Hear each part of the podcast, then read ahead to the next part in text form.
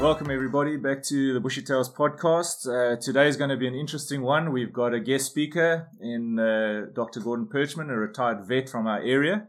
And we're going to be broaching a subject of internal parasites and your pet. And the topic really is, or the segment is all about what the vet does not have time to tell you. So let me hand over to Dr. Perchman and uh, let's see so we're going to see if we can learn something about worms and how we can prevent our animals from having serious issues. Dr. Perchman. Good, good morning, good day. right, let's get into it. Living on the coast, where we do here in KZN, you are living in an incubator. By this I mean it never gets cold enough. It's always it's always hot. It's always wet. And parasites, whether internal or external, will live and survive and multiply far more than they do in areas where you have good winters. Anyway, to get onto the problem of internal parasites in dogs and cats, there are a number of worms in both animals, uh, all of whom will play a very serious role, particularly in the young animals and in the older ones, and then some of them the age doesn't seem to hold up. In dogs, we're looking at a whole group roundworms, hookworm, whipworm, tapeworm, heartworm, and then a very nasty one called Spirocerca lupi. And there are a couple of others which we see on the coast, which um, Paragonimus and Dipetalonema, which are not really important unless what happens to encounter them. In cats, we get roundworm, hookworm, whipworm, tapeworm, and Spirocerca has been recorded. The worms of cats don't affect the worms of dogs and vice versa, except Spirocerca. How do animals become infected and how, where does, how does the life cycle take place from there? From the time that the egg becomes in, gets into the body and becomes a mature worm, which itself can lay eggs, can take as short as 21 days. Many, many eggs, up to thousands of eggs, are produced daily, and these eggs can survive in this climate, to get back to what I was talking about at the beginning, can survive in this climate for many, many months.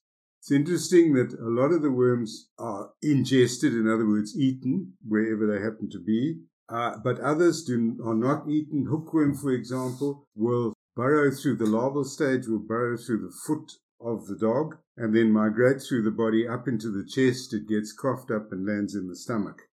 Spirocerca is another one that is also ingested and migrates all over the system.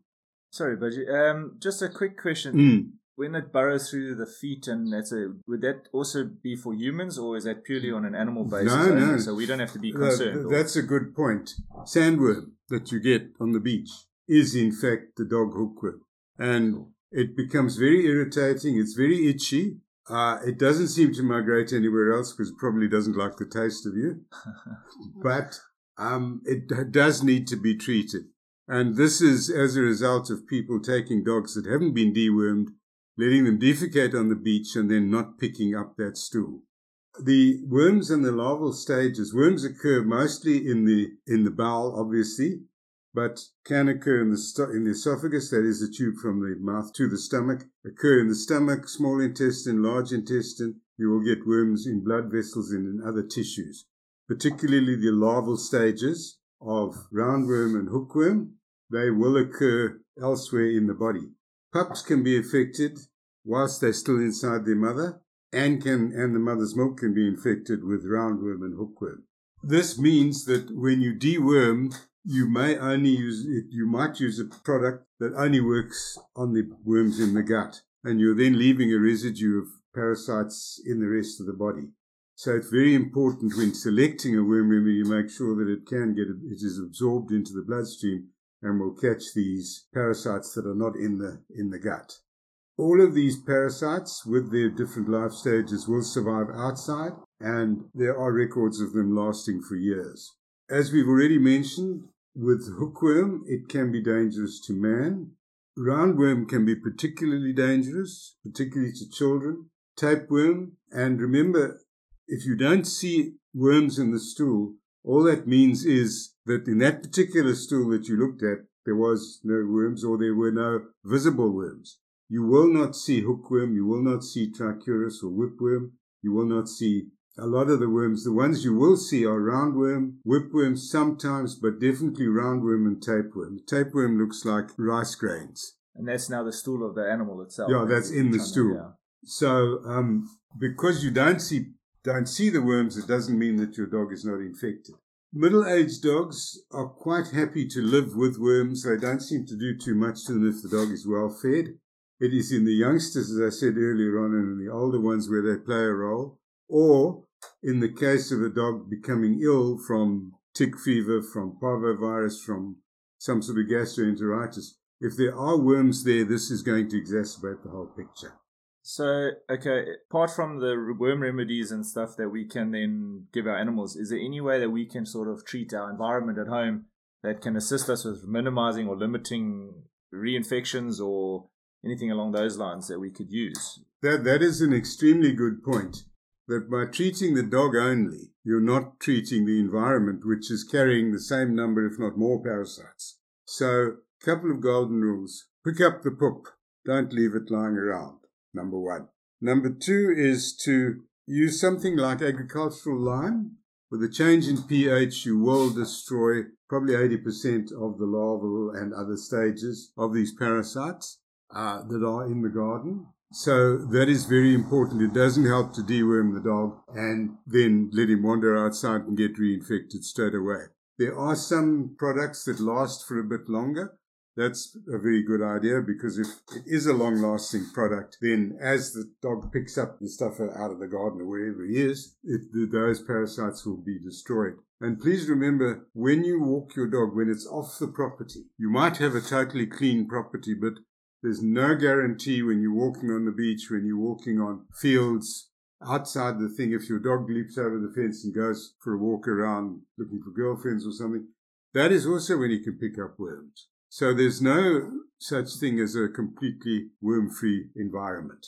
Oh, that's interesting. Um, and in terms of the meds and that, when do you suppose is that something that you can just get at any time of day, or do we need to sort of be aware of what's at the cycles, or should we be feeding them, giving them the deworming meds at a specific time, or is it not really relevant to? Um, they will always tell you on the on the label, and I must emphasize now that it's very important to read the label because what you want to look at at that label is which worms does this product kill. And if you're living in a place like the coast of KZN, you need something that's going to kill all the worms. That's the first thing. What products are killed? The second thing is, does it have any residual or long lasting effect? The third thing they will tell you, and it is quite important to check, uh, is to either mix with the food, which is great because the dog takes it down, or dose it before or after the food. That will depend very much on the product that you use. No, no, that's great. Um, no, so guys, just to take from this is definitely not only treating the animal, but you need to sort of take a conscious effort in treating the environment in your house, and that's at least you can limit in your property the reinfection. Like uh, Dr. Perchman said, once you leave the property, you sort of you can't really have control over that. But um, I suppose the best thing is is just take care of the animal and uh, look out for any symptoms if the animal has got. Is there anything specific other than itching that they can well, pick up? Um, most of the worms will cause diarrhea. Hookworm causes a diarrhea that can almost mimic parvovirus. Whipworm will cause a large bowel diarrhea or colitis. The spirocerca is a very complicated thing that causes a lot of nasty effects. Vomiting. Roundworms will cause vomiting. Um, heartworm, of course, affects the chest and the lungs, so you're dealing with respiratory problems. It, what is a very good idea is to take a fresh and steamy stool, sample to your vet and get them to check whether there are any worm eggs in there. One simple check is not really that valid. You need to do two or three because it might just be that the sample that you picked up didn't have any eggs in it at all. But if you take a couple of samples and get them checked, that'll tell you they've got nothing in there or they have got. And then you can treat and follow up a couple of weeks later and see whether you cleared the dog or not. I'm sure the vet's going to be loving you after the third steamy stool sample you bring him. Listen, any any vet worth his salt will give it to his nurse. oh, no. Um, yeah. Is there anything else? I think it sounds. Oh, the one thing I wanted to check is: is there any meds or, or things that you should look at, like specific breed of dogs that could Yeah. be sensitive to certain things that Um, people should be aware of as well? Very much so. It's very important to read the label on all these products.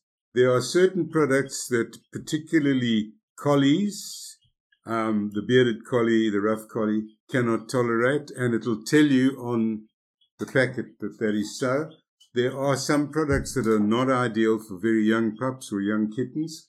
So once again, we've got to come back to it that you need to just to go on to this actual use. The age of the, the your pet is important. You need its weight and its breed if you're going to go and ask for uh, worm remedies, because all of those things will play a role. For example, is your animal pregnant? That is extremely important. Are they on other medication or are they ill? My recommendation generally is to dose in the morning because sometimes, and particularly if there's a heavy, heavy worm infestation, these dogs or cats can get a nasty diarrhea. And if you sort of have them in the house, dose them at night, and then they decorate the furniture, nobody's going to be very thrilled. As far as regular dosing is concerned, um, I would suggest in an area like this to dose at least every two months, and particularly at the beginning and the end of summer. So this would be like in hot, humid Yeah.